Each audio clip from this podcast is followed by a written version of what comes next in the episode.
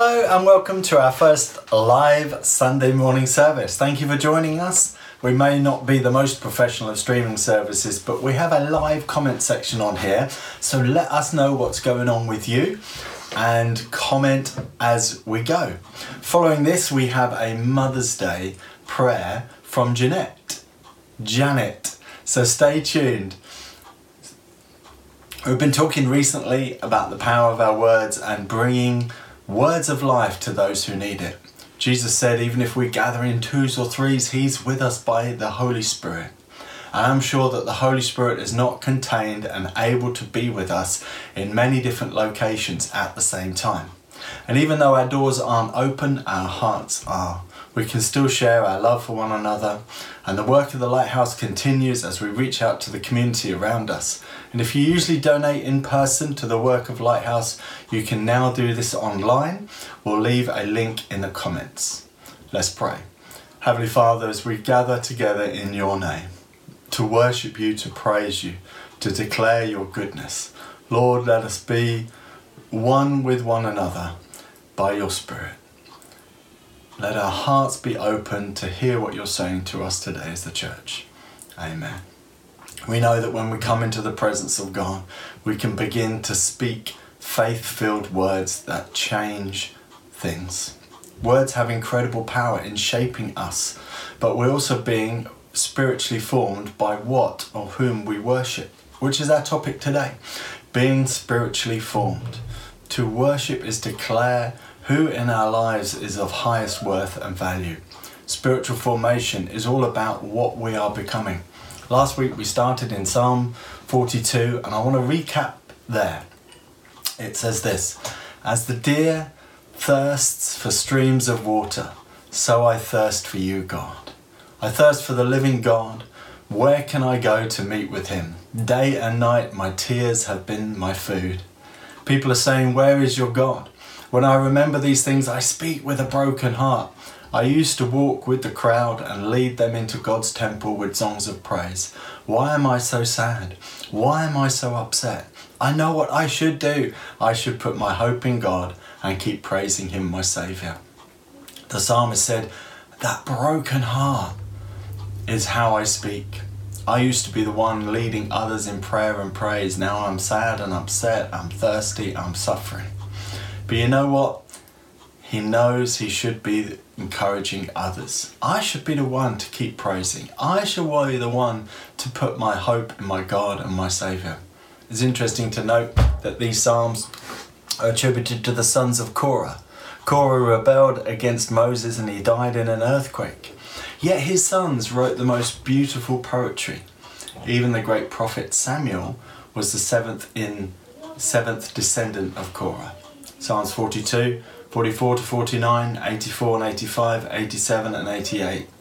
These beautiful psalms express the spirit of gratitude, humility to an awesome, mighty God.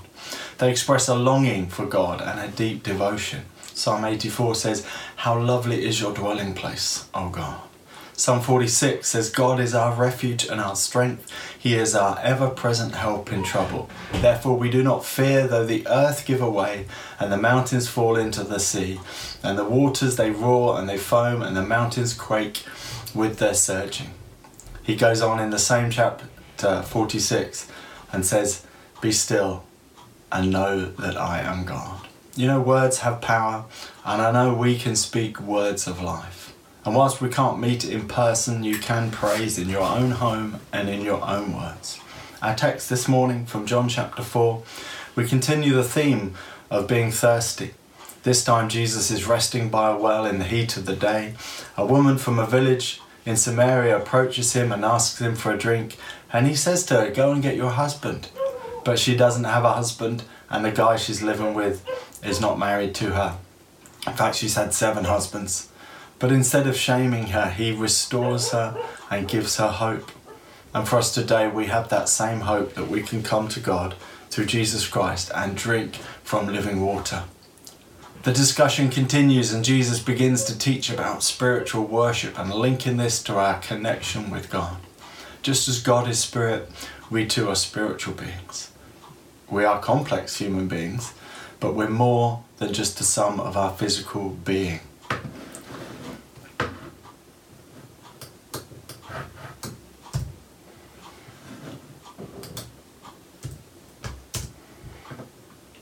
Humans were created in the image of God to be both spiritual and physical. And Jesus tells her the time is coming when true worshippers worship the Father in spirit and truth. And God is looking for those who will worship Him that way. God is spirit. Those who worship Him must worship in spirit and in truth. As we are spiritual beings, we worship in a spiritual way. But it's more than just a spiritual, it's a genuine, heartfelt truth within us. And we know Jesus was looking for opportunities to reveal the Father of God. He was looking for those whose hearts are open. And the scripture says he had to go through Samaria. He had to be about his Father's business because God is seeking worshippers who will believe in him, those who want to know him and to make him known. On the note of us being more than just physical human beings, Genesis 2 confirms this. It says, The Lord God formed human being, the human being, from the dust of the ground and he breathed in the breath of life, and that human became a living person. Human beings, while most from the earth, were filled with the Spirit of God. There is something different about us that has the spark of the divine. We are meant to live both in the spiritual realm and the earthly realm. We're meant to live in a place that connects heaven and earth. Paul confirms this when he wrote, We are seated together with Christ in heavenly places. Yet on another occasion, he says, We are the body of Christ here on earth.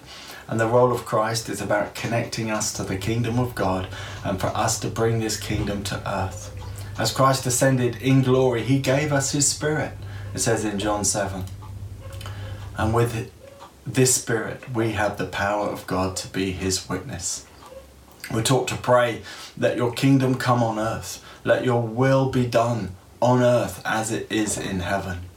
His work is always to bring us into relationship with the Father through the Holy Spirit. Paul wrote to Corinth stating the kind of spirit that we're made of. He says in 1 Corinthians 2:12, "We did not receive the spirit of this world, but we received the spirit that is from God, so that we can all we can know all that God has given us." Jesus said to his disciples in Matthew 26 when he asked them to pray, he says, "Your spirits are willing, but your flesh, your humanity is weak. But when Jesus ascended to heaven, he did not leave us helpless in our human nature, but he sent the Spirit to dwell in us. The Spirit of God dwelling in us connects us to the Father, and we are being spiritually formed. So, what role does worship have in our spiritual formation? I want to look at three elements of worship and connect them to formation. Worship involves speaking or singing, but worship also involves listening, and worship involves doing. There is the kind of worship that expresses our heart, and the kind of worship that involves our mind, and a kind of worship that involves our entire body. Just like music gets into your head and it seems to work its way through to your body, there's a worship that is giving praise upwards to God. There's a worship that receives instructions from above and there's a worship that carries out that instruction to the world around us. And we need all three types of worship. Don't just focus on the speaking or singing and praising to God. Well, praise is good, but if all we do is praise without listening to what God says, we have to ask whether we believe what we are saying. If He's really all wise, all loving, then we need to be attentive to what He is telling us because He is worth listening to. Similarly, we can't be all talk and no action, for our actions speak louder than words. And as we connect with God, our minds are renewed. We present ourselves to God to be used for His glory. That's our spiritual worship. Because we believe that God is worthy of all praise, we're willing to listen to Him and change the way we live in a response to a wonderful God. We can trust Him, we can seek Him, and we want to please Him as much as we can. This is how worship affects our behavior and it begins to form us. The Father, the worship to the Father is meant to be a response with our whole being. God initiates relationship by revealing Himself to us. We then respond, and our response is what connects us. The more we grasp His greatness, His power, His love, His character, the more we understand His worthiness, the better we can declare His worth. Our heart expresses itself in words and songs. Our mind is engaged and active, and we want to learn more about God and we want to learn what God wants us to do. Our bodies and our strength are involved when we obey and when we serve Him. God has put us in a community. He has revealed Himself through that community, and together everyone responds to Him in declaring that He is worth all honour and praise. Moreover, God promises that whenever we gather in His name, He's right there and He answers our prayer. If you're thirsty, come and drink from the living water and begin to worship God in spirit and in truth. Father God shows His mercy to us. His arms are open wide for us to join with Him and receive all that we need and bring it to a world around us. Close with this thought from Romans 12. Paul writes on worship and spiritual formation. He says this So, brothers and sisters, since God has shown us such great mercy, I beg you to offer your lives as a living sacrifice to Him.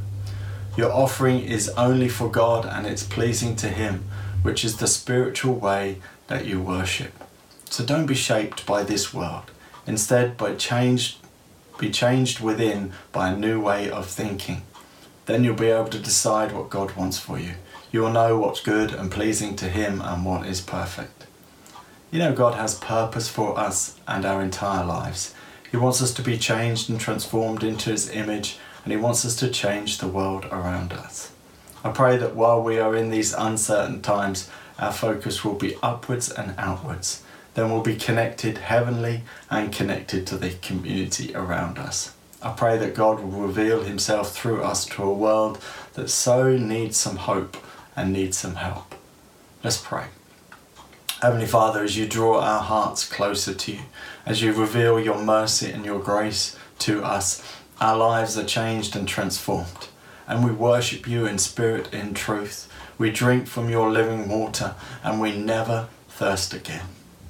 Thank you, Jesus.